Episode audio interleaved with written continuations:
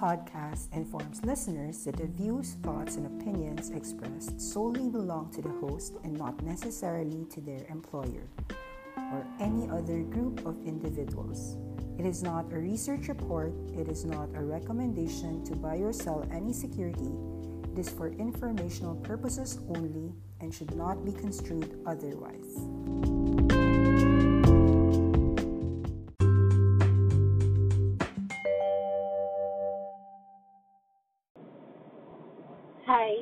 It's September 5, 2019, and let's try to discuss the names that we like and the names that we hold.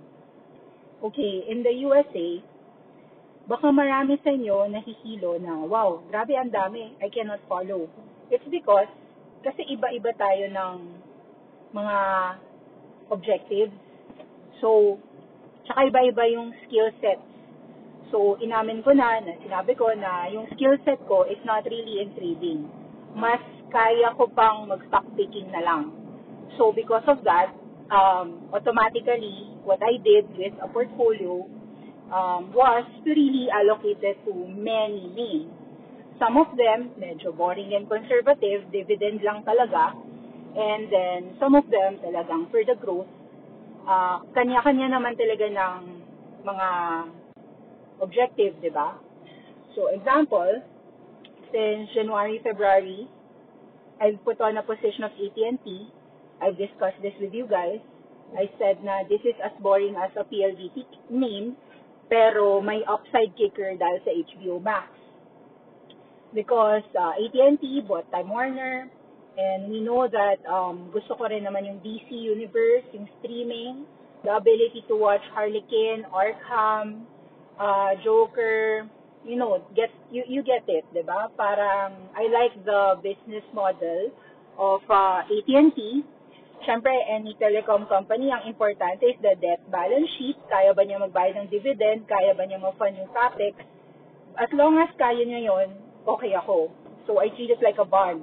Plus, of course, yes, I said na I don't trade, pero syempre, I know naman how to look at charts. So, we knew that 30 bucks, 31, malaki yung consolidation doon. So, uh, if you bought any day of January, okay na yun. Of course, one of the things that we've identified since January was Roku. Inis na inis ako, di ba? Kasi 40 to 44, hindi ko naman na-hit. So, hindi ko na-hit ng market price. So, wala. Di ako na-done. And yes, Roku is $168 now. Um, what else? You also know that ever since January, we've already pitched Disney. Uh, Disney right now, it's consolidating. For the last three months, halos wala namang nangyari kay Disney. Um, maybe up 4%, 5%. If you didn't get in noong January, February, when it was still trading below 120 bucks, nag-gap up kasi yan. After nung 120, boom, diretso siya sa 140 145, and then bumalik ng 131, pero na, right now, nagko-consolidate 137, 138. We still like it, but of course, for names like Disney, it's just there in the portfolio, tulog lang. Um, we'll see, maybe next year. Kasi November 12 yung launch ng Disney Streaming Plus. Um, this, uh, this was all a trend. The trend was streaming platform, we like all of them. Disney, Net, uh, Netflix, we said na sell at 380. We're waiting at 270 to 220. January, February, maraming names na familiar naman kayo. Facebook, Amazon, we got in.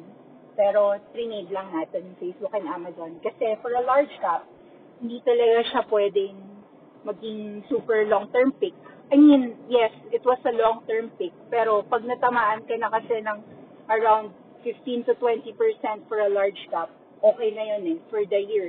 And for Amazon, yun, uh, entry was 1.6, ang low was 1.4. Nag 2,000 for the year, but actually we only got to sell at 1.8. Pwede na rin. Um, Facebook, uh, sold 185 I, I wasn't able to trigger, um, got in 160. Uh, was trying to get in 130 plus to 140. Pero 169 for the year, nung mga January, February, around that time.